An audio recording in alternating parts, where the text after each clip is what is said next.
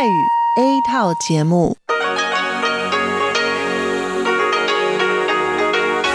ที่นี่สถานีวิทยุเรดิโอไต้หวันอินเตอร์เนชันแนล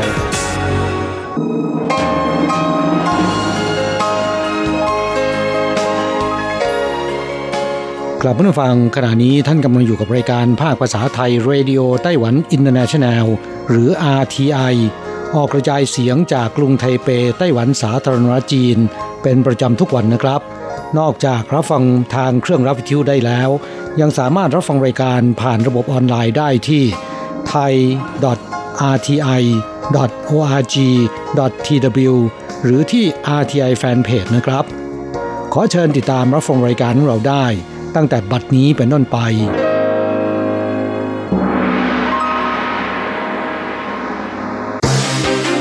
ลำดับแรก ขอเชิญติดตามรับฟัง ข่าวประจำวัน สวัสดีครับ คุณผู้ฟังที่เคารพ ข่าววันศุกร์ที่ 13 พฤศจิกายน พุทธศักราช 2563 รายงานโดยผมแสงชัย กิตติภูมิวงหัวข้อข่าวที่สำคัญมีดังนี้ มิตรประเทศไต้หวันสนับสนุนไต้หวันเข้าร่วม WHO กระทรวงการต่างประเทศชี้ ก้าวไปทีละก้าวเพื่อบรรลุเป้าหมาย ไมค์ปอมเปโอชี้ว่าไต้หวันไม่ใช่ส่วนหนึ่งของจีน การสนับสนุนไต้หวันเป็นคำมั่นร่วมกันของพรรคการเมืองในสหรัฐไชน่าปิโตรเลียมบรรทุกน้ำมันของตนเองกับไต้หวัน 950,000 บาร์เรล จะถึงไต้หวันต้นเดือนธันวาคม ต่อไปเป็นรายละเอียดของข่าวครับ การประชุมสมัชชาใหญ่องค์การอนามัยโลกทางออนไลน์ จนถึงขณะนี้มีประเทศที่สนับสนุนไต้หวันประกอบด้วย นาอูรู ปาเลาหมู่เกาะมาร์แชลล์ เอสวาตินี เบลีซ ฮอนดูรัส นิคารากัว เซนต์คริสโตเฟอร์กัวเตมาลา เฮติ เป็นต้น กรณีสื่อมวลชนรายงานว่าปารากวัยไม่ได้อภิปรายสนับสนุนไต้หวัน เนื่องจากความสัมพันธ์คลอนแคลนนั้น กระทรวงการต่างประเทศของไต้หวันแถลงในวันที่ 13 ว่า ปารากวัยสนับสนุนไต้หวัน เข้าร่วมองค์กรระหว่างประเทศเรื่อยมา ความสัมพันธ์ระหว่างกันมีความมั่นคง ทางนี้การสนับสนุนอาจกระทำด้วยวิธีการอย่างอื่น ไต้หวันรู้สึกขอบคุณ และเคารพต่อการตัดสินใจของมิตรประเทศสหรัฐออสเตรเลียและประเทศอื่น ๆ ที่มีอุดมการใกล้เคียงกับไต้หวัน ได้แสดงการสนับสนุนต่อไต้หวันสาธารณจีนด้วยกาเลตกริสบี้ผู้อำนวยการสำนักงงานระหว่างประเทศ กระทรวงสาธารณสุขของสหรัฐ กล่าวอภิปรายว่า ไต้หวันต่อสู้โควิด -19 มีผลสำเร็จดี การเรียนรู้ประสบการณ์ของไต้หวันจะเป็นประโยชน์ต่อประเทศที่เกิดการระบาดในระลอกใหม่ การปิดกั้นไต้หวันเข้าเป็นสมาชิกสังเกตการณ์ของ WHO ทำให้เกิดผลในทางลบ กระทรวงการต่างประเทศแถลงได้ว่า การเรียกร้องที่สมเหตุผลของไต้หวัน ได้รับการสนับสนุนจากประเทศต่างๆ มากขึ้น สมาชิกรัฐสภากว่า 1,700 คน ในยุโรปสหรัฐ ลาตินอเมริกา เอเชียเป็นต้น ให้การสนับสนุนไต้หวันเข้าร่วมองค์กรระหว่างประเทศ ต่อไปครับเป็นข่าวเรื่องไมค์ปอมเปโอ รัฐมนตรีว่าการกระทรวงต่างประเทศของสหรัฐให้สัมภาษณ์ในรายการ Hugh Hewlett Show ในวันที่ 12 ชี้ว่าไต้หวันไม่ใช่ส่วนหนึ่งของจีน ในช่วง 35 ปีที่ผ่านมาพรรคการเมืองทั้งสองพรรคในสหรัฐต่างยอมรับในประเด็นนี้ ปอมเปโอกล่าวว่า การสนับสนุนไต้หวันเป็นคำมั่นร่วมกันระหว่างพรรคการเมืองในสหรัฐ และยอมรับว่าไต้หวันเป็นต้นแบบประชาธิปไตย ในวันที่ 13 โอเจียงอันโฆษกกระทรวงการต่างประเทศของไต้หวันแถลงขอบคุณต่อคำกล่าวที่เป็นมิตรของปอมเปโอ และย้ำว่าไต้หวันมีอธิปไตยเป็นของตนเอง เป็นความจริง และเป็นสภาพจริงในปัจจุบัน ทางด้านจางตุนหันโฆษกทำเนียบประธานาธิบดีของไต้หวันแถลงในตอนเช้า วันที่ 13 ว่าสหรัฐจีนมีอธิปไตยเป็นของตนเองอย่างไม่มีข้อโต้แย้ง ชาวไต้หวัน 23 ล้านคน มีความเป็นมิตร รักในเสรีภาพประชาธิปไตย และยินดีอุทิศเพื่อสังคมโลก พวกเราจะปฏิบัติหน้าที่ของตน เพื่อสันติภาพ ความรุ่งเรือง ระหว่างช่องแคบไต้หวัน และภูมิภาค China Petroleum บรรทุกน้ำมันตนเองกลับไต้หวัน 950,000 บาร์เรล ไต้หวันต้องพึ่งพาการนำเข้าน้ำมันจากต่างประเทศ ดังนั้นเพื่อความมั่นคงด้านพลังงาน บริษัท China Petroleum จึงได้ลงนามสัญญาสัมปทาน ขุดเจาะน้ำมันกับรัฐบาลประเทศชาร์ตในแอฟริกา หลังการสำรวจ 5 ปี ในปี 2011 พบบ่อน้ำมันที่มีคุณค่าทางเศรษฐกิจ และลงทุนในโครงการทั้งหมดมูลค่า 100 ล้านเหรียญสหรัฐ ในวันที่ 13ไชน่าปิโตรเลียมแถลงว่าบ่อน้ำมัน Oryx ในชาดที่ไต้หวันทำการสำรวจแก๊สและน้ำมันในรูปแบบบริหารงานเอง มีปริมาณน้ำมันสำรอง 34 ล้านบาร์เรล ปัจจุบันขุดเจาะได้วันละ 5,800 บาร์เรล ในจำนวนนี้ไต้หวันมีส่วนแบ่ง 2,000 บาร์เรล บ่อน้ำมัน Oryxเป็นแหล่งพลังงานแก๊สน้ำมันของไต้หวัน คิดเป็นสัดส่วน 0.4%ของปริมาณน้ำมันที่ใช้ในไต้หวัน ฟันเจิ้นฮุย รองประธานบริหารกิจการขุดเจาะสำรวจของชน่าปิโตรเลียมแถลงว่า ปัจจุบันไต้หวันมีแหล่งแก๊สน้ำมันตนเอง ในสัดส่วน 5%โครงการนี้เพิ่มขึ้นอีก 0.4% และเป็นแห่งแรกที่ไต้หวันบริหารจัดการเอง การขนกลับมาไต้หวัน ถือเป็นสิ่งที่มีความหมายสำคัญ เป็นความสามารถของไต้หวัน ไต้หวันมีสิทธิ์ตัดสินใจจะขนกลับมาหรือไม่สำหรับเรือลำแรกที่นำน้ำมันกลับมา มีความหมายเป็นหลักหมายสำคัญ ด้านพลังงานของไต้หวัน ต่อไปครับเป็นข่าวเกี่ยวกับกิจกรรมชมนกทางภาคใต้ของไต้หวันสำนักงานบริหารเขตท่องเที่ยวชายฝั่งหยินจานานประกอบด้วย เมืองหยินหลิน จาอี้ ไทนานสามเมือง จัดกิจกรรมชมนกปี 2020แถลงข่าวที่กรุงไทเปในวันที่ 12 ในปีนี้มีกิจกรรมรวม 3 ประการ ได้แก่ การประชุมท่องเที่ยวยั่งยืน กิจกรรมชมนกมาราธอนปี 2020 และการท่องเที่ยวชมนกปี 2020 ลินเพยจิน เลขานุการกรมการท่องเที่ยวแถลงว่า ไต้หวันมีพื้นที่เพียง 3,600 ตารางกิโลเมตร แต่มีนกมากถึง 650 ชนิด สายพันธุ์เฉพาะ 29 ชนิด สายพันธุ์รอง 55 ชนิด ผู้อยู่ในไต้หวันมีโอกาสได้เห็นนก คิดเป็นสัดส่วนหนึ่งใน 15 ของประเภทนกทั่วโลก มีความหลากหลายมาก หนาแน่นมากที่สุดในเอเชีย ในพื้นที่ยุนจานั้นมีพื้นที่ชุ่มน้ำและมีนาเกลือ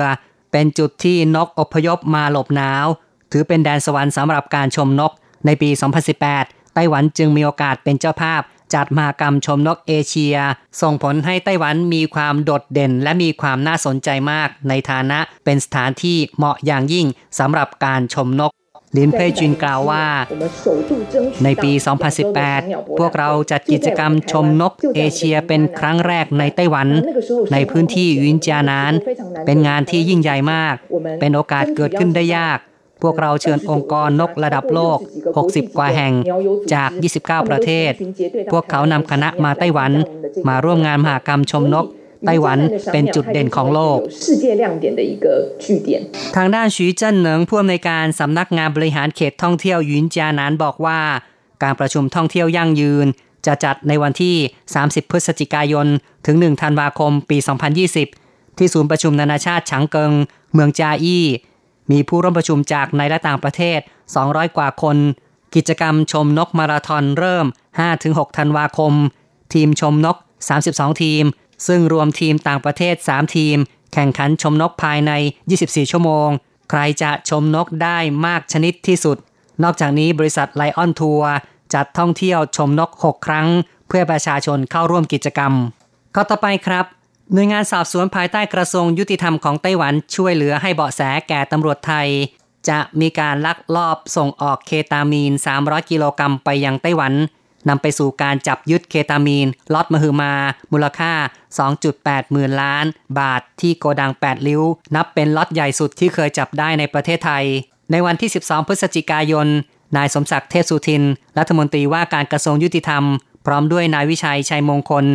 เลขาธิการสำนักงงานคณะกรรมการป้องกันและปราบปรามยาเสพติด หรือว่าปปส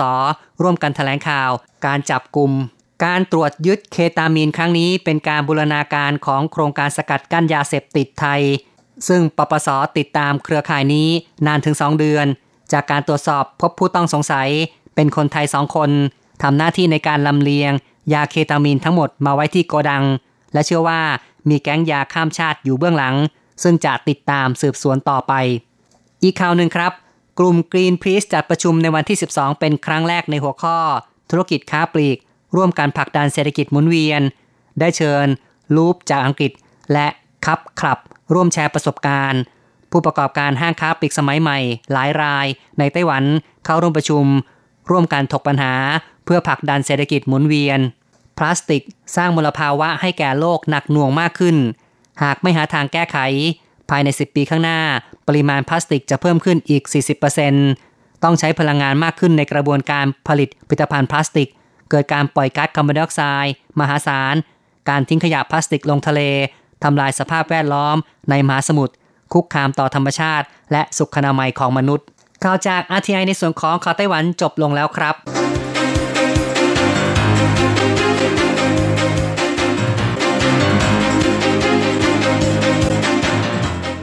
สวัสดีค่ะ คุณผู้ฟัง RTI ที่เคารพทุกท่านขอต้อนรับเข้าสู่ช่วงของข่าวต่างประเทศและข่าวประเทศไทยกับดิฉันมณพรชัยวุฒิมีรายละเอียดของข่าวที่น่าสนใจดังนี้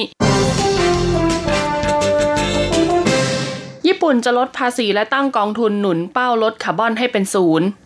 หนังสือพิมพ์นิเคอีของญี่ปุ่นรายงานนะคะ ว่ารัฐบาลญี่ปุ่นกำลังวางแผนที่จะเสนอมาตรการจูงใจด้านภาษี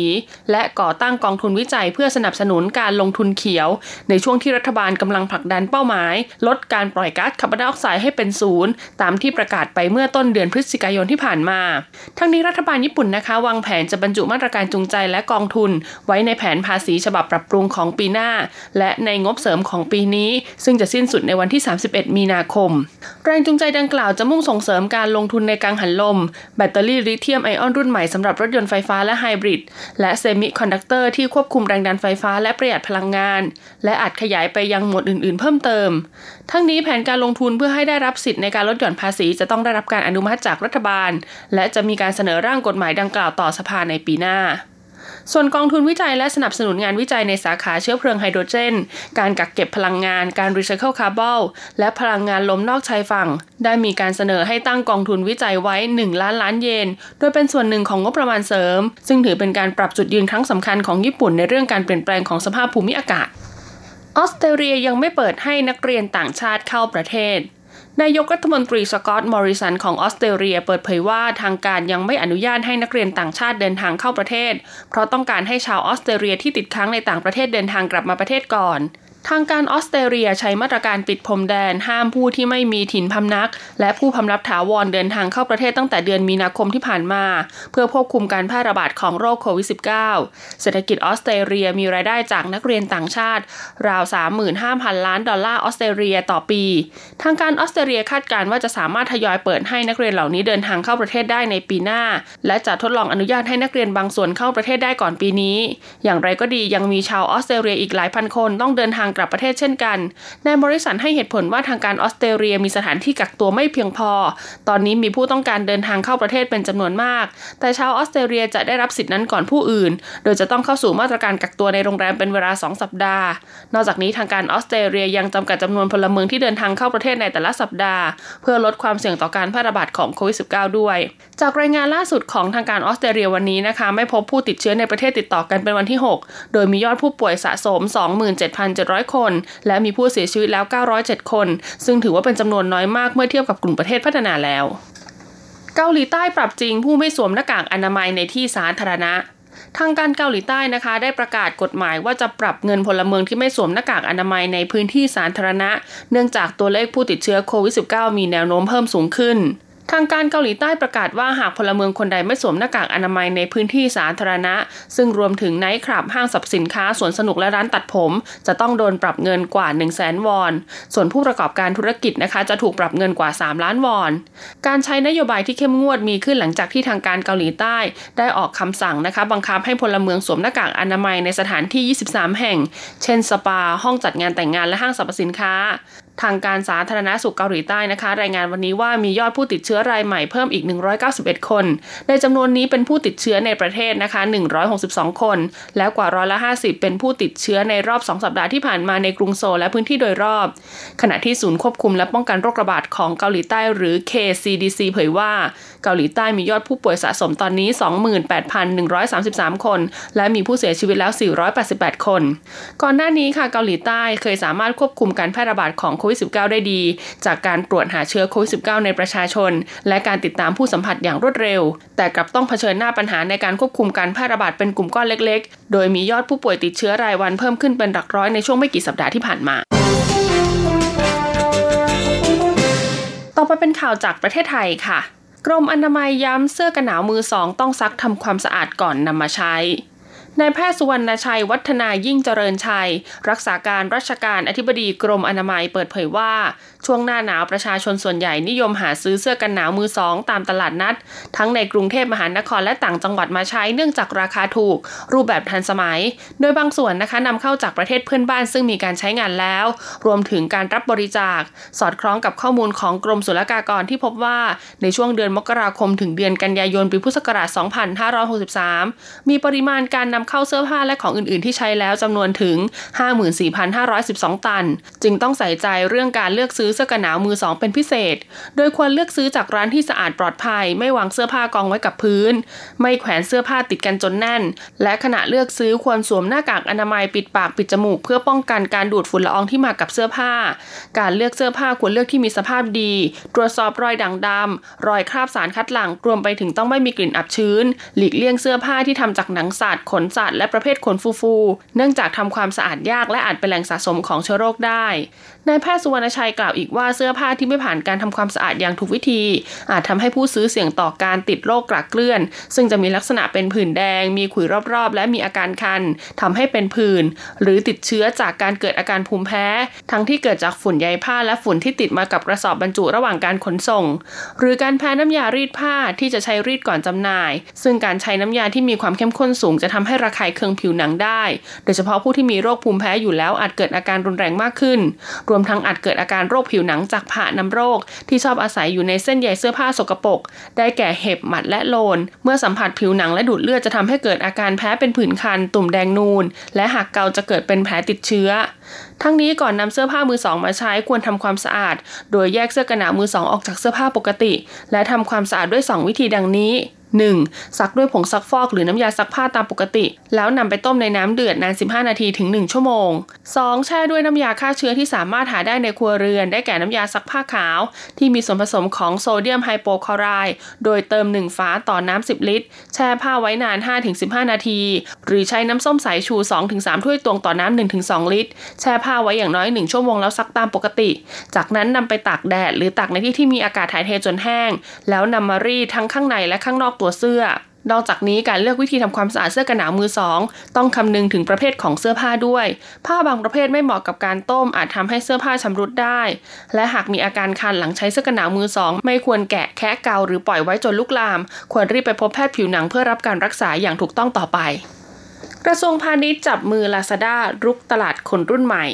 นายสมเด็จสุสมบูรณ์อธิบดีกรมส่งเสริมการค้าระหว่างประเทศเปิดเผยว่า กรมส่งเสริมการค้าระหว่างประเทศดำเนินโครงการส่งเสริมภาพลักษณ์สินค้าและบริการ ที่ได้รับตาสัญลักษณ์ Thailand Trust Mark หรือ T Mark อย่างต่อเนื่องในต่างประเทศและในประเทศ ซึ่งผู้บริโภคในต่างประเทศรับรู้ถึงคุณภาพที่ยอดเยี่ยมของสินค้าและบริการ ที่ได้รับตาสัญลักษณ์ T Mark เป็นอย่างดี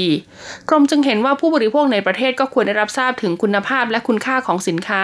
และบริการที่ได้รับตาสัญลักษณ์ T Mark เช่นกัน จึงเกิดเป็นแคมเปญ T Mars Go Live สินค้าพรีเมียมคุณภาพส่งออก โดยมุ่งเน้นให้ผู้บริโภคชาวไทย ได้รู้จักและเข้าใจถึงคุณค่าของตราสัญลักษณ์ Thailand Touch Mark ผ่านการ live streaming บน e-marketplace ที่ได้รับความนิยมในปัจจุบัน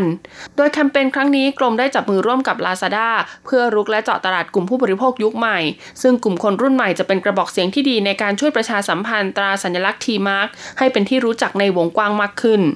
ทั้งนี้ T Mark เป็นตราสัญลักษณ์รับรองคุณภาพสินค้า เพื่อส่งเสริมคุณค่าของสินค้าและบริการของไทยที่ผลิตในประเทศ โดยผู้ประกอบการที่ได้รับตราสัญลักษณ์ T-Mark ต้องผ่านการคัดเลือกสีเกณฑ์ประกอบด้วย 1. Global Quality Certification ได้รับการรับรองมาตรฐานในประเทศ หรือมาตรฐานสากลต่างประเทศ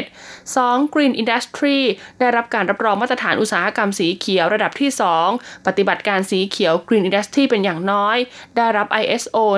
14001 3. แฟร์ละบอ ได้รับการรองรับมาตรฐานแรงงานไทยระดับพื้นฐานเป็นอย่างน้อย และ 4. Corporate Social Responsibility มีการดำเนินกิจการที่สร้างความรับผิดชอบต่อสังคมเป็นสุขอย่างยั่งยืน ได้รับมาตรฐาน CSR ขีด DIW อย่างไรก็ตามในปีพุทธศักราช 2564 กรมมีแผนการส่งเสริมผู้ประกอบการสมาชิกตราสัญลักษณ์ T Mark ผ่านทุกช่องทางของกรม ไม่ว่าจะเป็นแคมเปญประชาสัมพันธ์ผู้ประกอบการที่ได้รับตราสัญลักษณ์ T Mark ไปทั่วทุกมุมโลก เรียกได้ว่าเป็น global campaign ที่จะใช้ hashtag i found t m a r k เพื่อกระตุ้นและส่งเสริมให้ผู้บริโภคในต่างประเทศ ได้รู้จักตราสัญลักษณ์ และรู้จักพิกัดการซื้อสินค้า ที่ได้รับตราสัญลักษณ์ในประเทศ นอกจากนี้จะมีทูตพาณิชย์ช่วยเฟ้นหาและปักหมุดสินค้าที่ได้รับตราสัญลักษณ์ T Mark ในอาณาเขตที่รับผิดชอบ และในช่วงวิกฤตการแพร่ระบาดของโควิด -19 กรมก็ได้ปรับกลยุทธ์ในการส่งเสริมการตลาด ในรูปแบบของการจับคู่ธุรกิจการค้าผ่านระบบออนไลน์ กับผู้นำเข้าในต่างประเทศ การเจรจาการค้าผ่านระบบออนไลน์ที่จะได้สัมผัสสินค้าจริงสำหรับผู้ที่นำเข้าและร่วมงานแสดงสินค้าในต่างประเทศอีกด้วย สำหรับมหกรรม live streaming T Mark Go Live นะคะ จะจัดขึ้นในเวลา 11นาฬิกาถึง 12นาฬิกาผ่านทางแพลตฟอร์ม Lazada โดยจะทำการไลฟ์ทั้งหมด 4 ครั้งในวันที่ 13 16 และ 30 พฤศจิกายน และครั้งสุดท้ายในวันที่ 7 ธันวาคม ต่อไปเป็นการรายงานอัตราแลกเปลี่ยนประจำวันศุกร์ที่ 13 พฤศจิกายน พุทธศักราช 2563 อ้างอิงจากธนาคารกรุงเทพสาขาไทเปค่ะ โอนเงิน 10,000 บาทใช้เงินเหรียญไต้หวัน 9,680 เหรียญ แลกซื้อเงินสด 10,000 บาทใช้เงินเหรียญไต้หวัน 10,020 เหรียญสำหรับการแลกซื้อเงินดอลลาร์สหรัฐ 1 ดอลลาร์สหรัฐใช้เงินเหรียญไต้หวัน 28.770 เหรียญ จบการรายงานข่าว สวัสดีค่ะ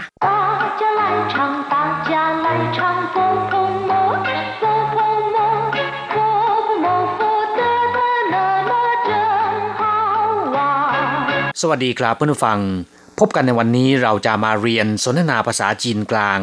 ภาคเรียนที่สองบทที่สองของแบบเรียนชั้นสูง บทที่สองกั้วเหนียนเออขึ้นปีใหม่ตอนที่สองในบทที่หนึ่งของแบบเรียนชั้นสูง เราเคยเรียนคำสนทนาเกี่ยวกับวันขึ้นปีใหม่ของชาวจีน หรือวันตรุษจีนไปบ้างแล้ว ในบทนี้เราจะมาเรียนรู้ต่อจากสัปดาห์ที่แล้ว第二课过年二 课文：贵国过年的时候常放鞭炮吗？放鞭炮在我国有趋吉避邪的意义。不但过年，平常结婚、出殡、乔迁或是新店开张也都放呢。不过，好像放了鞭炮才有过年的味道。近来大家怕噪音、谈环保，过年放鞭炮的情形已经少得多了。第二课。 กัวเหนียนเออบทที่สองขึ้นปีใหม่ ตอนที่สองในบทนี้เป็นการสนทนาระหว่างคนสองคน ผู้ชายเป็นชาวจีน ส่วนเสียงคุณผู้หญิงเป็นคนต่างชาติ คนต่างชาติถามขึ้นก่อนว่า贵国过年的时候常放鞭炮吗เวลาขึ้นปีใหม่ในประเทศของท่าน มักจะมีการจุดประทัดใช่หรือไม่กุ้ยกัวแปลว่าประเทศของท่าน คำว่ากุ้ยแปลว่าล้ำค่า แพงหรือว่าเลิศล้ำ เป็นคำที่ใช้แสดงถึงความเคารพที่ใช้เรียกสิ่งที่เกี่ยวกับคู่สนทนานะครับ อย่างเช่นว่า กุ้ยซิ่ง นามสกุลของท่าน หรือท่านแท้อะไร กุ้ยกัว ประเทศของท่าน กุ้ยกงซือบริษัทของท่าน แต่เวลาที่เราจะพูดถึงสิ่งที่เกี่ยวข้องกับตัวเอง ชาวจีนจะถ่อมตัวพูดว่า ปี้ซิ่ง นามสกุลของข้าพเจ้า ปี้กัว ประเทศของข้าพเจ้า ปี้กงซือบริษัทของข้าพเจ้า กุ้ยกัวกัวเหนียนเดอสือเช่วงปีใหม่ในประเทศของท่านสือเแปลว่าเวลานะครับฉางฟังเปียนเผามา มักจะมีการจุดประทัดใช่หรือไม่ ฟังเปียนเผาแปลว่าจุดประทัดฉางฟังเปียนเผาจุดประทัดเป็นประจำ หรือจุดประทัดบ่อยๆฉางแปลว่าบ่อยๆหรือว่าประจำฟังแปลว่าจุด เปียนเผาก็คือประทัดฉางฟั่งเปียนเผามา จุดประทัดบ่อยๆใช่หรือไม่ จุดประทัดเป็นประจำใช่หรือไม่ เสียงคุณผู้ชายซึ่งเป็นชาวจีนตอบว่า放鞭炮在我国有趋吉避邪的意义不但过年平常结婚出殡乔迁或是新店开张也都放呢การจุดประทัดในประเทศเรา เป็นการต้อนรับสิ่งที่ดีและขับไล่สิ่งชั่วร้าย ไม่เฉพาะแต่ปีใหม่เท่านั้น โดยทั่วไปแล้วงานแต่งงาน ย้ายบ้านหรือว่าเปิดร้านค้าบริษัทใหม่ก็จะจุดเหมือนกัน放鞭炮在我国有趋吉避邪的意义การจุดประทัดในประเทศเรา เป็นการต้อนรับสิ่งดีและขับไล่สิ่งชั่วร้ายชีจีปี้เสียแปลว่า โน้มรับสิ่งที่เป็นสิริมงคลและขับไล่สิ่งที่ชั่วร้าย เรียกว่าชีจีปี้เสียส่วนคำว่าอี้อี้แปลว่า มีความหมายว่า有趋吉避邪的意义มีความหมายว่า โน้มรับในสิ่งที่ดี สิ่งที่เป็นสิริมงคลและขับไล่สิ่งที่ชั่วร้ายปูต้านกั้วเหนียนไม่เพียงแต่ช่วงขึ้นปีใหม่เท่านั้นผิงฉางเจี๋ยควนโดยปกติ งานแต่งงานเจี๋ยควนก็คืองานแต่งงาน ชูปิ้น งานศพหรือว่างานแห่ศพเฉาเชียน ย้ายบ้านหรือว่าย้ายสถานที่ประกอบการ或是新店开张หรือจะเป็นการเปิดร้านค้าหรือกิจการใหม่เย่โต้ฟังน่ะก็จะมีการจุดเช่นกัน คนต่างชาติพูดขึ้นว่า不过好像放了鞭炮才有过年的味道 แต่ดูเหมือนว่า จุดประทัดแล้วถึงจะมีกลิ่นไอของปีใหม่ ปูกั่วแปลว่าแต่ว่าเห่าเชี่ยง ดูเหมือนว่าฟังเลเปียนเผามีการจุดประทัดแล้วใช้หยู่กั่วเหนียนแต่เว่ถึงจะมีกลิ่นไอของปีใหม่味道แปลว่ารสชาติ หรือกลิ่นไอ คุณผู้ชายซึ่งเป็นชาวจีนพูดว่า จิ้นเหนียนหลายต้าจาผ้า 过年放鞭炮的情形已经少得多了ระยะไม่กี่ปีมานี้ ผู้คนกลัวมลพิษทางเสียง หรือกลัวหนวกหู มีความตื่นตัวในด้านการอนุรักษ์สิ่งแวดล้อม การจุดประทัดในช่วงปีใหม่ จึงลดน้อยลงไปอย่างมาก จิ้นหลาย แปลว่า เร็วๆนี้ ไม่นานมานี้ต้าจาผ้าเจ้าอิน ผู้คนกลัวเสียงรบกวน หรือผู้คนกลัวมลพิษทางเสียง ฐานขวานเป่า มีการพูดคุยถึงเรื่องการอนุรักษ์สิ่งแวดล้อม หรือมีความตื่นตัวในด้านการอนุรักษ์สิ่งแวดล้อม ขวานเป่า แปลว่าการอนุรักษ์สิ่งแวดล้อมกั้วเหนียนฟังเปี้ยนเผาเดอสภาพการจุดประทัดในช่วงปีใหม่อีจิงเฉาเดอตัวละลดลงไปมากทีเดียวกราบผู้ฟังหลังจากทราบความหมายของคำสนทนาในบทนี้แล้วนะครับ ต่อไปขอให้เปิดไปที่หน้า 12 ของแบบเรียน เราจะไปเรียนรู้คำศัพท์ใหม่ๆในบทเรียนนี้ ศัพท์คำที่หนึ่งฟั่งเปียนเผาแปลว่าจุดประทัดคำว่าฟั่งมีความหมายหลายอย่างด้วยกันอย่างเช่นว่าปล่อย เลิก ปลดหรือว่าจุดก็ได้ แต่ในบทนี้นะครับ แปลว่าจุด ซึ่งหมายถึงใช้ไฟจุดชนวนของประทัด เปียนเผาก็คือประทัด เปียนแปลว่าแท้เผาก็คือระเบิดหรือว่าวัตถุที่แตกออก หรือระเบิดด้วยเสียงดัง เปียนเผาก็คือประทัดลูกเล็กที่ร้อยติดกันเป็นพวงยาวคล้ายกับแท้เรียกว่าเปียนเผาศัพท์คำที่สองชีจีปี้เสีย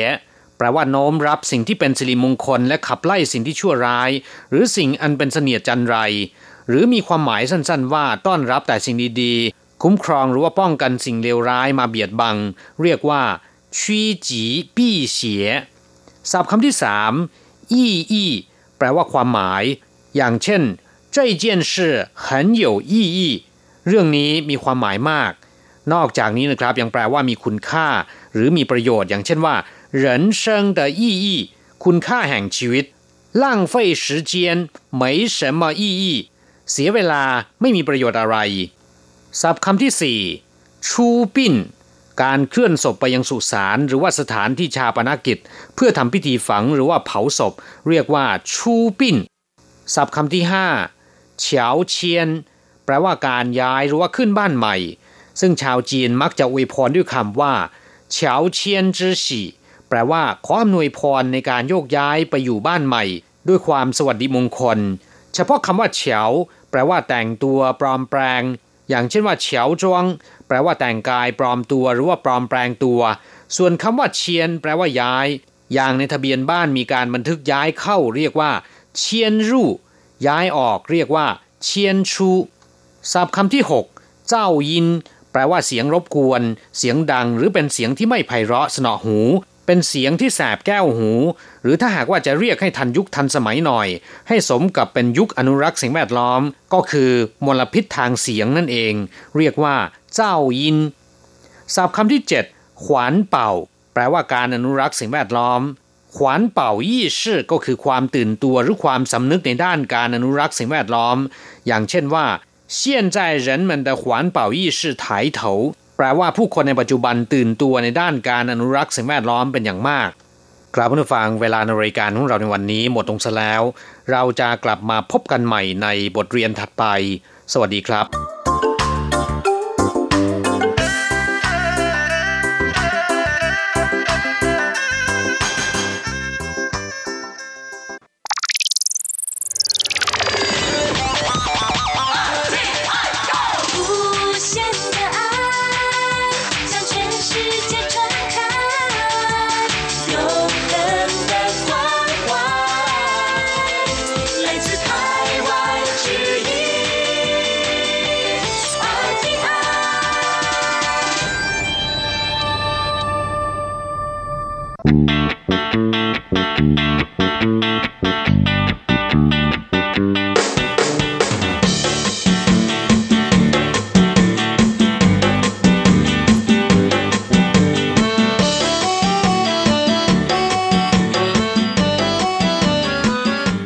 ขณะนี้ท่านกำลังอยู่กับรายการภาคภาษาไทย RTI เอเชียสัมพันธ์นะครับลำดับต่อไปขอเชิญติดตามรับฟัง ข่าวคราวและความเคลื่อนไหวด้านแรงงานต่างชาติในไต้หวัน ในช่วง ขุนพลแรงงานไทย现在进行台湾地区有关外籍移工的新闻。 蓝委提案延长外籍家庭看护工在台工作年限，不可归责雇主看护工行踪不明，免除空窗期。ครับผู้ฟังช่วงนี้มาฟังข่าวคราวด้านแรงงานต่างชาติในไต้หวันกันนะครับ ข่าวแรกสสพักฝ่ายค้านเสนอยติ ขยายระยะเวลาทำงานของผู้อนุบาลไม่จำกัด 14 ปีนะครับ แต่ไม่ได้พูดถึงระยะเวลาทำงานของแรงงานต่างชาติภาคการผลิตนะครับ สมาชิกสภานิติบัญญัติสังกัดพรรคพกมินตัง ซึ่งเป็นพรรคฝ่ายค้านจำนวน 18 คน ลงนามเสนอยติแก้ไขกฎหมายการจ้างงานมาตรา 52 ว่าด้วยการขยายระยะเวลาทำงานของแรงงานต่างชาติในตำแหน่งผู้อนุบาล ให้สามารถอยู่ทำงานได้เกินกว่า 14 ปี ขณะเดียวกันให้ยกเลิกข้อกำหนด ต้องให้รอ 3 เดือน จึงจะสามารถยื่นขอนำเข้าผู้อนุบาลคนใหม่ได้ เมื่อผู้อนุบาลต่างชาติคนเดิมหลบหนีและไม่ได้มีสาเหตุมาจากในจ้าง สสพักฝ่ายค้านเหล่านี้เห็นว่า ผู้อนุบาลหลบหนีด้วยเรื่องส่วนตัว แต่ลงโทษผู้ป่วยไร้คนมาดูแลอนุบาล นานถึงสามเดือน อย่างไรก็ตาม การเสนอยติแก้กฎหมายการจ้างงาน ขยายระยะเวลาทำงานของผู้อนุบาลต่างชาติดังกล่าว ไม่ได้รวมถึงแรงงานต่างชาติภาคการผลิตที่นายจ้างก็เดือดร้อนไม่แพ้กันนะครับ กลับผู้ฟังในจ้างที่ว่าจ้างผู้อนุบาลจำนวนมากสะท้อนปัญหาว่า ผู้ป่วยและผู้อนุบาลต่างชาติต้องใช้เวลานาน กว่าจะสร้างความผูกพันและไว้วางใจซึ่งกันและกัน แต่เมื่อมีความผูกพันกันแล้ว ผู้อนุบาลต้องเดินทางกลับประเทศ เพราะระยะเวลาทำงานครบ 14 ปีแล้วนะครับ ส่งผลต่ออาการของผู้ป่วย และที่รับไม่ได้ก็คือเมื่อผู้อนุบาลหลบหนีด้วยสาเหตุส่วนตัว ไม่ได้เกิดจากความผิดของนายจ้าง แม้นจะอนุญาตให้ว่าจ้างผู้อนุบาลรายใหม่ได้ แต่ต้องรอเวลา 3 เดือน จึงจะยื่นขออนุญาตว่าจ้างได้ เท่ากับเป็นการลงโทษในจ้าง เพราะช่วงเว้นว่าง 3 เดือนนี้ในจ้างไม่สามารถหาผู้อนุบาลคนใหม่มาดูแลได้นะครับ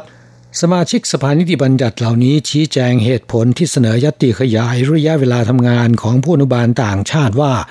กฎหมายการจ้างงานมาตรา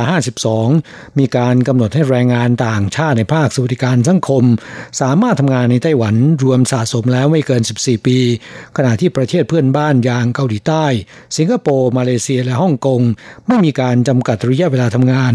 ประกอบกับงานอนุบาลดูแลผู้ป่วย จะต้องมีทักษะความรู้และผ่านการฝึกอบรมเทคนิคการดูแลมาเป็นอย่างดี รวมทั้งจะต้องใช้เวลาในการสร้างความไว้วางใจ และความผูกพันกับผู้ป่วย หากไม่สามารถทำงานดูแลผู้ป่วยได้ต่อไป เพียงเพราะว่าครบกำหนดระยะเวลาทำงาน ผู้อนุบาลต่างชาติเหล่านี้ต้องเดินทางกลับประเทศไปทำงานที่อื่น เท่ากับว่าไต้หวันเป็นสถานฝึกอบรมผู้อนุบาลให้กับประเทศต่างๆ ขณะที่ครอบครัวผู้ป่วย จะต้องนำเข้าผู้อนุบาลคนใหม่มาฝึกฝน และหาทางให้ปรับตัวเข้ากับผู้ป่วยต่อไป ซึ่งจะส่งผลต่อสิทธิประโยชน์และสุขภาพจิตของผู้ป่วยอย่างใหญ่หลวงนะครับ สมาชิกสภานิติบัญญัติเหล่านี้ชี้แจงเหตุผลต่อไปว่า ณสิ้นเดือนพฤษภาคมปีนี้ ในไต้หวันมีแรงงานต่างชาติทำงานอยู่ในภาคสวัสดิการสังคมจำนวน 260,000 คน นั่นแสดงว่ามีชาวไต้หวันประมาณ 260,000 ครอบครัว ต้องอาศัยพึ่งพาผู้อนุบาลต่างชาติเหล่านี้ จึงเสนอให้แก้กฎหมายการจ้างงานมาตรา 52 ซึ่งกำหนดให้ผู้อนุบาลต่างชาติ ระยะเวลาการทำงานในไต้หวันรวมสะสมแล้วไม่เกิน 14 ปี เพิ่มเติมข้อความ ในกรณีพิเศษหรือผู้ป่วยมีความต้องการ ในจ้างสามารถว่าจ้างผู้อนุบาลต่างชาติได้โดยไม่จำกัดระยะเวลา แต่ต้องยื่นขอว่าจ้างก่อนจะครบกำหนดสัญญา 6 เดือน และยื่นขอว่าจ้างได้ครั้งละ 2 ปีนะครับ นอกจากนี้ยังเสนอยติยกเลิกข้อกำหนดในมาตรา 58 ในจ้างสามารถยื่นขอนำเข้าผู้อนุบาลต่างชาติคนใหม่ได้ หากคนเดิมที่ว่าจ้างหลบหนีโดยไม่สามารถติดต่อได้ และไม่ได้มีสาเหตุเกิดจากในจ้างแต่ต้องรอระยะเวลา 3 เดือนจึงจะยื่นขอได้ เนื่องจากช่วงระหว่างรอ ในจ้างไม่สามารถจะหาผู้อนุบาลมาดูแลคนป่วยได้ ในเมื่อการหลบหนีไม่ได้มีสาเหตุมาจากในจ้าง ควรจะยกเลิกข้อกำหนดนี้เสีย อนุญาตให้ในจ้างว่าจ้างผู้อนุบาลคนใหม่ได้เลยนะครับ กล่าวผู้ฟังยติแก้ไขกฎหมายการจ้างงานฉบับดังกล่าว ได้ผ่านความเห็นชอบของสภานิติบัญญัติในวาระแรกแล้วนะครับ ขณะนี้รอการพิจารณาในชั้นของกรรมธิการต่อไป แม้นจะไม่มีการเอ่ยอ้างถึงแรงงานต่างชาติในภาคการผลิต ทั้งๆทที่ในจ้างภาคการผลิตส่วนใหญ่ ก็ประสบปัญหาและความเดือดร้อนเช่นเดียวกัน หวังว่าเมื่อตำแหน่งผู้อนุบาลได้รับอนุญาตขยายระยะเวลาแล้ว จะมีการหยิบยกเอาประเด็นการขยายระยะเวลาทำงานของแรงงานต่างชาติในภาคการผลิตมาพิจารณาต่อนะครับ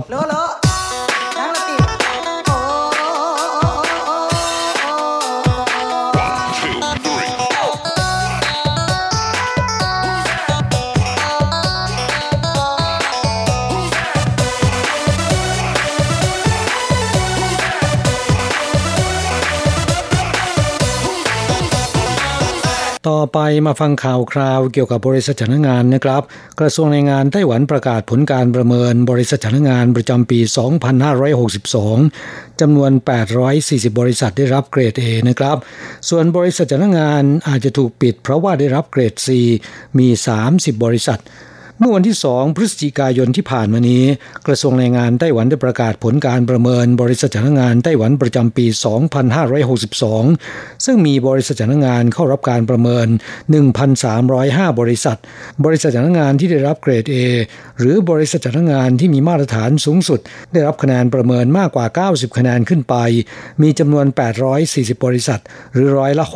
64.37 บริษัทที่ได้รับเกรด B หรือมีมาตรฐานปานกลาง คะแนนประเมินอยู่ระหว่าง 70-89 คะแนน มีจำนวน 434 บริษัท ครองสัดส่วน 33.25%และมี 31 บริษัทที่ได้เกรด C คะแนนประเมินต่ำกว่า 70 คะแนน ครองสัดส่วน 2.38%เป็นบริษัทจ้างงานที่มีมาตรฐานต่ำ ต้องปรับปรุงแก้ไข หากได้เกรด C ติดต่อกัน 2 ปี จะไม่ได้รับการต่ออายุใบอนุญาตประกอบธุรกิจจัดทั้งงาน หลังจากที่ใบอนุญาตฉบับปัจจุบันหมดอายุลงแล้ว อันเป็นการบังคับให้ต้องปิดตัวเองจากตลาดแรงงานไปโดยปริยายนะครับ กระทรวงแรงงานไต้หวันกล่าวว่า ผลการประเมินข้างต้น ประกาศในเว็บไซต์ของกรมพัฒนากำลังแรงงานแล้ว เพื่อเป็นข้อมูลให้ในจ้างประกอบการพิจารณาคัดเลือกขณะเลือกใช้บริการของบริษัทจ้างงานนะครับ กลับมาฟังเพื่อเป็นการยกระดับคุณภาพในการให้บริการของบริษัทจ้างงานในไต้หวันขจัดบริษัทจ้างงานที่ไร้คุณภาพและไม่ยอมปรับปรุงแก้ไข ให้ออกจากตลาดแรงงาน กระทรวงแรงงานไต้หวันได้จัดให้มีการประเมินคุณภาพของบริษัทจ้างงานในไต้หวันเป็นประจำทุกปี นับตั้งแต่ปี 2546 เป็นต้นมานะครับ ในปี 2549 กฎหมายการจ้างงานได้กำหนดให้ผู้รับอนุญาตจัดงานทุกบริษัทจะต้องเข้ารับการประเมิน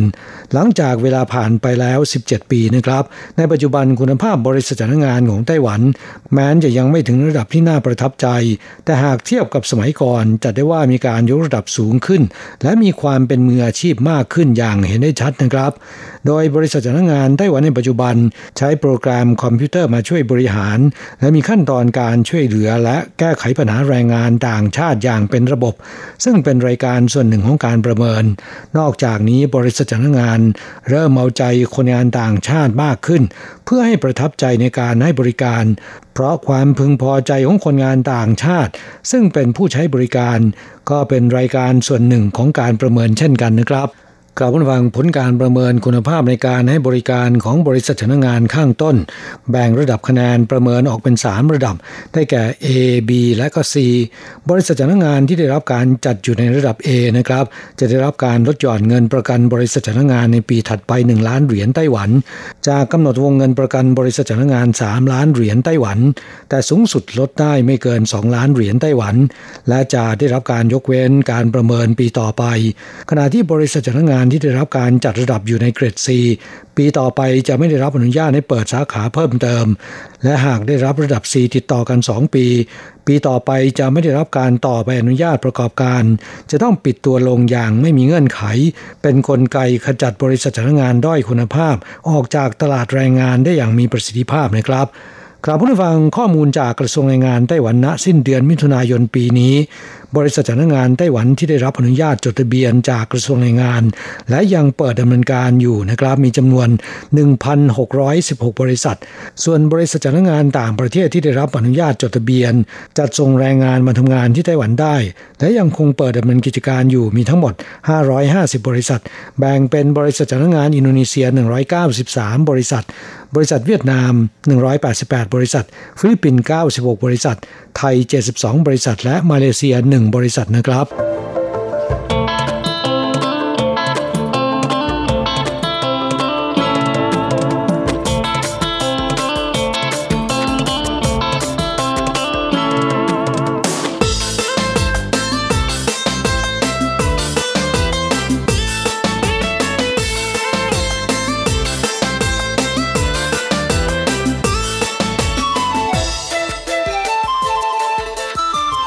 ต่อไปมาฟังข่าวคราวของแรงงานหญิงเวียดนามผิดกฎหมายนะครับ ผันตัวเป็นหมอศัลยกรรมเถื่อน ทั้งผ่าตัดเสริมริมฝีปาก ทำลักยิ้ม ดูดไขมันทำหมดนะครับ แถมไลฟ์สด กรีดหนังตาสองชั้น ดึงดูดลูกค้า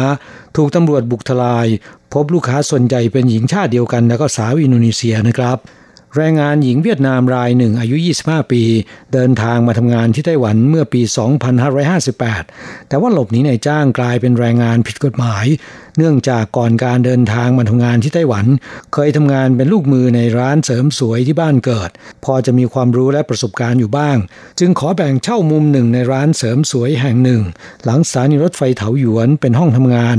เปิดเป็นคลินิกให้บริการทำศัลยกรรมผ่าตัด โดยไม่ได้รับอนุญาต เริ่มจากคนชาติเดียวกันก่อน ด้วยเหตุที่ราคาถูก มีการบอกกันปากต่อปาก ประกอบกับมีโฆษณาทางสื่อโซเชียล เปรียบเทียบก่อนและหลังการผ่าตัด รวมถึงไลฟ์สดขณะทำการผ่าตัดเสริมสวย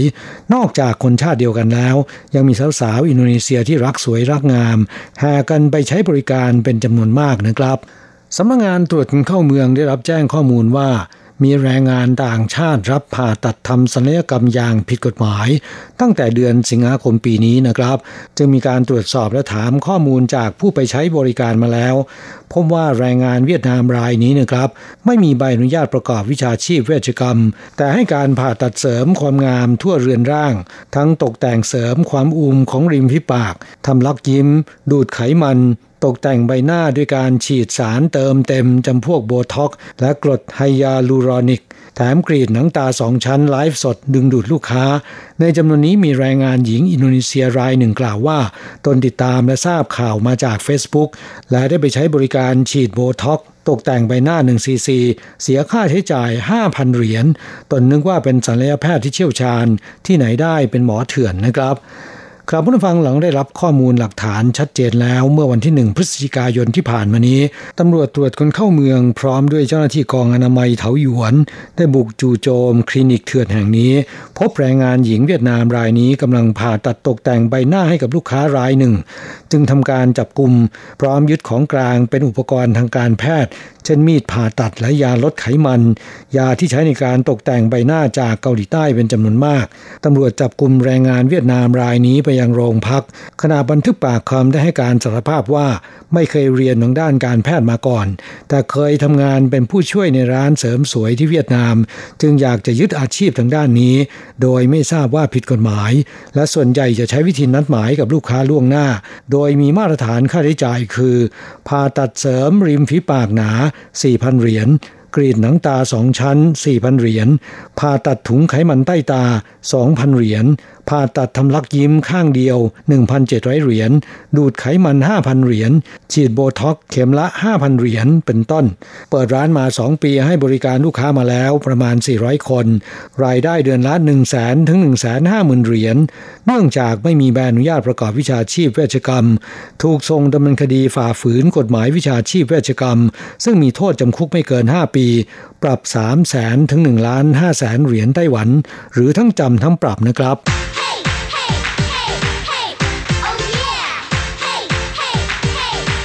อยากรู้ไหมไต้หวันมีอะไรดี ขยับเข้ามาสิ จะบอกให้ กับอะไรๆในไต้หวันเวอร์ชันเดี่ยวไมโครโฟน สวัสดีครับคุณฟังทุกท่านลาสำหรับสัปดาห์นี้อะไรๆในไต้หวันก็กลับมาพบกับคุณฟังแล้วเช่นเคยและสำหรับสัปดาห์นี้เราก็มาทักทายกันพร้อมกับอากาศที่เย็นลงอย่างเห็นได้ชัดทีเดียวนะฮะหลังจากผ่านช่วงของ立冬นะฮะซึ่งก็ถือเป็นหนึ่งในอ่า24วันแบ่งสภาพอากาศนะตามปฏิทินจีนนะฮะหรือที่เรียกกันว่า二十四เจียชีนั่นเองนะฮะโดยลี่ตงนั้นก็จะตรงกับอ่าวันที่ 22 ของ เดือน 9 ตามปฏิทินจีนนะปีนี้ตรงกับวันที่ 7 พฤศจิกายนนะก็คือวันเสาร์ที่ผ่านมานั่นเอง และด้วยความที่สภาพอากาศเย็นลงนี่เองนะฮะบางคนก็บอกว่าเย็นขึ้นนะไม่รู้ว่าเย็นขึ้นหรือเย็นลงอันไหนจะเย็นกว่า แต่ก็รู้สึกเย็นก็แล้วกัน นะครับ แล้วก็นั่นแหละนะครับ พออากาศมันเย็นลงแบบนี้นะฮะก็เลยทำให้คนไต้หวันนั้นก็เริ่มออกมารับประทานหม้อไฟกันเยอะขึ้นนะโดยเฉพาะอย่างยิ่งอไอ้เจ้าหยางโล่หรูนะที่เป็นร้านขายหม้อไฟเนื้อแพะนะที่ช่วงนี้จะขายดีกันเป็นพิเศษนะจะเห็นร้านขายแบบนี้ทั่วไปเลยนะอีกร้านหนึ่งที่เป็นที่นิยมกันมากเลยก็คือการไปกินเจียงหมูยานะหรืออเป็ด ต้มขิงแก่ จริงๆ ถ้าคุณฟังยังไม่เคยลองไปรับประทานอาหารนะในร้าน 2 แบบนี้เนี่ยก็อยากจะแนะนำให้ไปลองดูนะแม้จะได้เข้าถึงบรรยากาศแบบโลคอลจริงๆนะแม้อุตส่าห์มาอยู่ในไต้หวันนะครับแมาถ้าเราไม่ไปกินอะไรที่คนไต้หวันเขากินเนี่ยก็คงจะไม่ได้นะเดี๋ยวมาไม่ถึง อะไรประมาณอย่างนั้นนะครับ ก็จะเป็นร้านที่เห็นโต๊ะเตี้ยๆนั่งนะฮะเหมือนกับนั่งเก้าอี้ก็จะเป็นเก้าอี้แบบเตี้ยๆเหมือนกันเหมือนนั่งยองๆเลยนะฮะก็เป็นบรรยากาศแบบแม่ชาวบ้านชาวบ้าน local local ดีมาก ๆ แต่ทั้งนี้แหละทั้งนั้นต้องระวังนิดหนึ่งนะก็คือ薑母鴨นั้นจะมีการใส่เหล้าขาวนะเพราะฉะนั้นถ้าซดน้ำซุปเยอะหรือกินเยอะหน่อยเนี่ยอ่าก็อาจจะต้องระวังไม่ขี่มอเตอร์ไซค์ขี่จักรยานหรือว่าขับรถยนต์นะมิฉะนั้นอาจจะโดนเป่า แล้วก็ตรวจจับเมาแล้วขับนะฮะซึ่งจะเป็นอะไรที่แหมอ้างไม่ขึ้นนะครับ เพราะว่าตำรวจนั้นเขาจะรู้อยู่แล้วว่าช่วงนี้คนจะหันมากินเจ้าเจียงหมูหยากันเยอะนะเพราะฉะนั้นก็เลยคงจะไม่น่าแปลกใจนะที่ด่านตรวจเมาแล้วขับนั้นจะเยอะขึ้นเป็นพิเศษเหมือนกัน และนอกจากนี้วันนี้ก็มีข่าวดีมาฝากมา คุณคุณที่ โดยเมื่อช่วงกลางสัปดาห์ที่ผ่านมาฮะทางกรุงไทเปนะครับก็ได้ออกมาประกาศข่าวเรื่องการสนับสนุนนะฮะสำหรับในส่วนของค่าที่พักนะฮะสำหรับใครที่มาเที่ยวในไทเปนะฮะโดยไทเปนั้นจริง ๆ ถือเป็นเมืองที่ได้รับผลกระทบค่อนข้างหนักเดียวจากพิษของโควิด -19 เพราะนักท่องเที่ยวที่มาเที่ยวไทเปส่วนใหญ่นั้นมาเที่ยวแล้วก็อยู่ในไทเปนะก็จะเป็นกลุ่มนักท่องเที่ยวต่างชาตินะฮะซึ่งพอมีโควิดปุ๊บก็มาไม่ได้ก็เลยโดนกันใหญ่ร้องจากกันเป็นแถวนะฮะล่าสุดนั้นทางกรุงไทเปก็ได้ออกมาบอกแล้วนะฮะว่าจะมีการให้เงินสนับสนุนสำหรับใครที่มาพักค้างแรมในกรุงไทเปนะคนละ 1,000 NT นะฮะให้คนละ 1 คืนต่อ 1,000 NT นะครับแล้วก็ในส่วนของใครที่มากับทัวร์นั้น ก็จะให้ผ่านบริษัททัวร์นะครับก็ช่วยsupport ค่าทัวร์1,000 NT เหมือนกันนะแต่ทั้งนี้ เขายังไม่ได้ประกาศแบบจริง ๆ จัง ๆ ในเรื่องของวิธีการขอรับนะฮะแล้วก็ในส่วนของอที่ว่าจะให้ใครบ้างนะครับจะเป็นชาว คนไต้หวันอย่างเดียวหรือจะให้ชาวต่างชาติด้วยนะฮะแล้วก็ในส่วนของวันที่ที่จะเริ่มให้ใช้ได้นั้น แล้วก็ให้เริ่มขอนั้นก็ยังไม่ได้ประกาศออกมา ก็มีแต่ช่วงเวลาคร่าวๆนะที่แน่ ๆแล้วก็คือจะให้ใช้ในเดือนธันวาคมนะไปจนกระทั่งถึงเดือนมีนาคมนะจนหลังเทศกาลโคมไฟของไทเปเลยทีเดียวนะก็เป็นอะไรที่ต้องการจะช่วยกระตุ้นการท่องเที่ยวในช่วงพีคๆของไต้หวันไอของไทเปนั่นก็คือในช่วงคริสต์มาสแล้วก็ปีใหม่เขาดาวนั่นเองนะฮะเพราะจะสามารถใช้ในวันหยุดได้ด้วยนะตามที่เขาวางแผนเอาไว้ เอาไว้ถ้ามามีข่าวแล้วก็มีรายละเอียดคืบหน้าอะไรนะผมจะรีบหามาฝากเพื่อนผู้ฟังกันเลย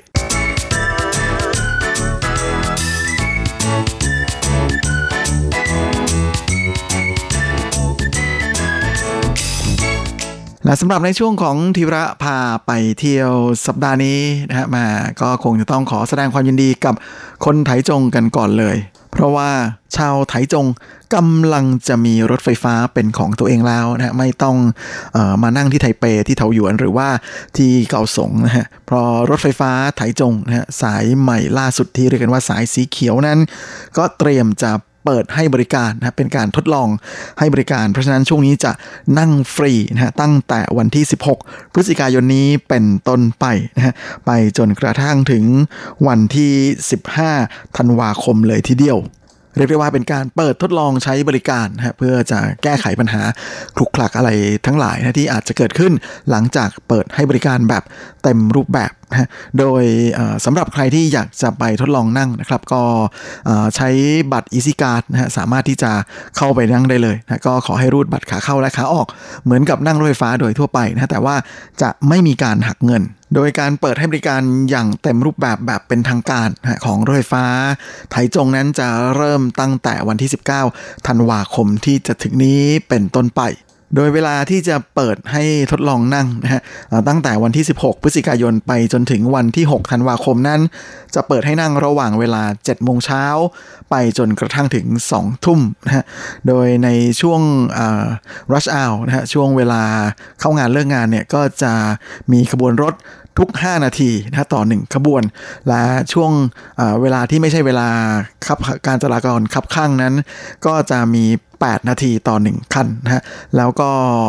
ขบวนรถในช่วงวันหยุด สุดสัปดาห์ทั้งหลายนั้นก็จะ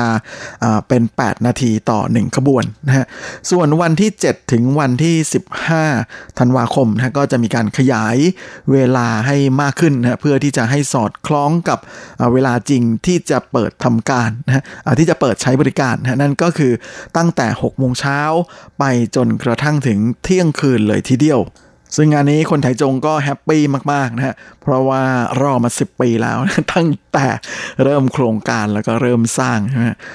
กว่าจะเสร็จนะฮะก็ต้องรถติดมาเขาเรียกว่าเป็นช่วงเจียวทงไฮอันชีนะฮะการจราจรแบบมืด จริงๆก็คือเป็นช่วงที่รถติดแบบคับข้างหนักมากนะครับ เพราะว่าเจ้าการทำรถไฟฟ้านี่ก็จะไปเบียดเส้นพื้นที่ของถนนใช่ไหมทำให้ถนนนั้นน้อยลงไปอีกนะนั่นแหละนะครับ ก็เลยกลายเป็นยุคมืดแห่งการจราจรในไถจงนะมานานมากแล้วมาตอนนี้ก็จะมีโอกาสได้นั่งรถไฟฟ้าของตัวเองเสียทีนะฮะมีทั้งหมด10 8 สถานีนะตลอดเส้นทางสายสีเขียวที่จะทดลองวิ่งเป็นครั้งแรก โดยใช้งบประมาณในการก่อสร้างทั้งหมดรวมประมาณ 59,337 ล้าน NT นะครับ โดยเส้นทางวิ่งนั้นก็จะเริ่มตั้งแต่สถานีรถไฟความเร็วสูงไถจง มาที่ที่ว่าการนครไถจงนะหรืออซื่อเจิงฝูแล้วก็ไปสุดสายที่เป่ยถุน รวมทั้งหมด 18 สถานีนะฮะมาอันนี้ก็ถือว่าเป็นการสะดวกมากๆสำหรับผู้ที่ใช้บริการรถไฟความเร็วสูงนะฮะเพราะต่อไปนั้นก็ไม่จำเป็นต้องพึ่งแท็กซี่ เพียงอย่างเดียวแล้ว เพราะรถไฟฟ้าสายนี้ก็จะวิ่งไปตามถนนที่คึกคักมาก ๆ ของนครไถจงนะก็คือเหวินซินลู่และสำหรับค่าโดยสารนั้นตอนนี้ก็ประกาศออกมาแล้วเหมือนกันนะครับว่าจะเริ่มสตาร์ทที่ 20 NT นะฮะไปจนถึง rate สูงสุดที่ 50 NT โดยเรทต่ำสุดที่ 20 NT นั้นก็จะสามารถนั่งได้ 4 สถานี โดยเรทสูงสุดที่ 50 NT นั้นก็จะนั่งตั้งแต่ 15 สถานีขึ้นไปสำหรับสถานที่ท่องเที่ยวที่น่าสนใจนะฮะตลอดเส้นทางของรถไฟฟ้า ไถจงสายสีเขียวนั้น ก็จะมี เหวียนหมันฮู้ไว่จุ้ยฉ่างนะหรือโรงละครกลางแจ้งเหวียนหมันนะซึ่งจะอยู่ที่สถานีเหวินซินสลินกงเหวียนจั่นหรือสวนสาธารณะเหวินซิน Forest Park โดยที่นี่ถือเป็นเวทีกลางแจ้งนะที่ใหญ่ที่สุดของไต้หวันครับนอกจากจะมีบรรดาศิลปินมาเปิดคอนเสิร์ตที่นี่แล้วนะฮะทางนครไถจงนั้นก็จะมีการจัดกิจกรรมที่นี่อยู่เป็นประจำนะเพราะฉะนั้นก็เลยจะเป็นจุดที่จะมีผู้คนอยู่เยอะนะครับ แล้วก็มาเล่นนู่นเล่นนี่มาพักผ่อนหย่อนใจกันไม่น้อยเลยทีเดียวนอกจากนี้ก็ยังมีสถานที่ท่องเที่ยวยอดฮิตมาแรง ในระยะหลังมานี้นะฮะอย่างไถจงกัวจาเกอจื้อเยี่ยนนะครับหรือโรงละครแห่งชาติไถจงนะฮะในช i น n ไทจงเทเตอร์ ซึ่งจะอยู่ที่สถานีรถไฟฟ้า ซื่อเจิ้งฝู่เจวินจันนะหรือไถจง City Hall นะฮะโดยที่นี่นั้นก็ถือเป็นอาคารสมัยใหม่นะที่มีรูปทรงรูปลักษณ์สวยงามและมีเอกลักษณ์เป็นที่โดดเด่นสะดุดตาอย่างมากเลยทีเดียวนะแล้วก็สวนสาธารณะโดยรอบนั้นก็มีการจัดวางพื้นที่ได้อย่างสวยงามนะครับรวมไปถึงบริเวณตึกโดยรอบมีการออกแบบเป็นอย่างดี ก็เลยมีคนมาเดินเล่นกันเยอะและที่นี่ก็ยังเป็นแหล่งถ่ายภาพนะในช่วงเวลากลางคืนที่สวยมากๆด้วยนะเพราะว่ามีการออกแบบของเจ้าแสงไฟอะไรทั้งหลายแหละ ทั้งบริเวณในตัวอาคารของโรงพยาบาลแห่งชาติไถจงนะรวมไปถึงสวนสาธารณะบริเวณใกล้เคียงและ ตึกในบริเวณโดยรอบด้วยนะก็เป็นจุดที่คนนิยมไปเดินเที่ยวกันเยอะมากนะฮะ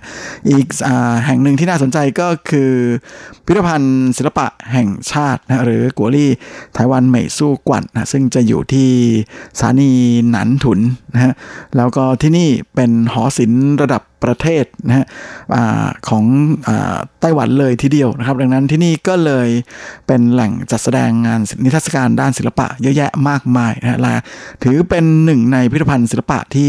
ใหญ่ที่สุดในระดับแนวหน้าของเอเชียเลยทีเดียวนะฮะโดยที่บริเวณใกล้เคียงนั้นก็ยังมีสถานที่ที่น่าสนใจก็คือ กัวลี่ชื่อร้านเคอร์เสียปัววูกวันนะหรืออที่รู้จักกันในชื่อของพิพิธภัณฑ์วิทยาศาสตร์และธรรมชาติวิทยานะแห่งชาติ ซึ่งเป็นพิพิธภัณฑ์ที่ค่อนข้างจะได้รับความนิยมมากๆนะฮะในหมู่คุณน้องๆหนูๆนะครับเพราะมีอะไรให้ดูเยอะแยะเลยนะครับรวมไปถึงในส่วนของสวนพฤกษศาสตร์ของที่พิพิธภัณฑ์วิทยาศาสตร์แห่งนี้นะก็เป็นอะไรที่น่าสนใจไม่น้อยเลยทีเดียว ก็เรียกได้ว่าไปสถานีเดียวเที่ยวได้หลายจุดเลยนะฮะหรือถ้าไปที่สุดสายนะครับซื้อที่สถานีไปถุนนะครับ ก็จะมีทางเดินป่านะที่ที่เขาเรียกกันว่าต้าเคิงลิ้วเฮาปูเต้านะฮะเป็นทางเดินป่าต้าเคิงหมายเลข 6 ซึ่งที่นี่นะฮะถือเป็นสวนหลังบ้านของคนไถจงก็ว่าได้นะครับโดยเส้นทางเดินป่าสายต้าเคิงตรงนี้เนี่ยก็มีหมายเลข 6 7 8 9 แล้วก็9ขีด1นะ ครับ ซึ่งจะเป็นทางเดินที่ค่อนข้างจะสบายหน่อยนะฮะ แต่ว่าถ้าอยากจะท้าทายนี่ก็มีเลข 1 ถึงเลข 5 และ 5 ขีดหนึ่งที่จะต้องมีการปีนป่าย อันนี้ก็แล้วแต่ความชอบ หรือใครอยากจะช้อปปิ้งก็จะมีที่ย่านการค้าอีจงเจียนะถนนอีจง ซึ่งจะอยู่ที่สถานีเหวินซินฉงเตอ๋อแล้วก็รถไฟฟ้าสถานียังผ่านไปใกล้ ๆ กับ night market ชื่อดังของไถจงก็คือฟงเจียเย่ซื่อด้วยนะครับ ก็ไปลงได้ที่สถานีเหวินซินอิงฮวา พูดถึงสถานีไอ้ไม่ใช่ night market ที่ฝงเจียเย่ซื่อแล้วเนี่ยก็คงไม่ต้องสาธยายกันมากนะที่นี่ถือเป็น night market ที่ดังระดับประเทศเลยและเป็นแหล่งชุมนุมนะของอาหารฟิวชั่น อาหารใหม่ๆนะที่อาหารดังๆนะอยู่แถวนี้กันเยอะโดยเฉพาะในช่วงของในพวกบรรดา street food ทั้งหลาย ส่วนใครที่ชอบชมธรรมชาตินะฮะ ที่สถานีไทเปไอไม่ใช่ไทจง City Hall นั้นก็ยังเป็นโซนที่ไปเดินเล่นกันได้นะเพราะว่ามีสวนสาธารณะที่เรียกกันว่า ชิวหงกู่กว๋างฉ่างนะซึ่งที่นี่นั้นจะมีพื้นที่ที่มากถึง 30,000 ตารางเมตร ข้างในก็มีบึงขนาดใหญ่นะครับ แล้วก็มีต้นละหมากลากไม้สวยๆนะฮะและมีสะพานโค้งสวยๆ ให้ได้ไปเดินถ่ายรูปกัน และแน่นอนนะครับแม่รถไฟฟ้าอของไถจงสายนี้เนี่ยก็ยังจะสามารถพาเรานะครับไปเที่ยวที่แหล่งท่องเที่ยวชื่อดังของนครไถจง นั่นก็คือหมู่บ้านสายรุ้งนะครับที่เรียกกันว่าไฉหงชุน โดยจะอยู่ใกล้ ๆกับสถานีรถไฟความเร็วสูงไถจงนะฮะ ที่เป็นสุดสายอีกด้านหนึ่งครับ จากตรงนั้นเนี่ยก็จะไปไม่ไกลแลาวนะก็จะไปเจอหมู่บ้านสายรุ้งนะฮะหมู่บ้านฐานเก่าที่มามีคุณปู่มาวาดรูปวาดนวนวาดนี่ระบายสี อาคารบ้านช่องตาบ้านเรือนต่างๆนะจนกลายเป็นสีสันสวยสดงดงาม จากที่จะโดนรื้อก็เลยกลายเป็นไม่รื้อแล้วนะตอนนี้กลายเป็นแหล่งท่องเที่ยวยอดฮิตที่ผู้คนนิยมไปถ่ายรูปเช็คอินอัพไอจีกันมากที่สุดแห่งหนึ่งของไถจงเลยทิศเดียวมาช่วงนี้ยิ่งเดือนหนึ่งเดือนหลังจากนี้ไปตั้งแต่วันที่ 16นะฮะมีรถไฟฟ้าให้นั่งฟรีนะฮะมาคุณจะรออะไรอยู่ รีบหยิบหยิบอิสิการของคุณขึ้นมา แล้วก็ไปเที่ยวไทจงกันได้เลย ลุย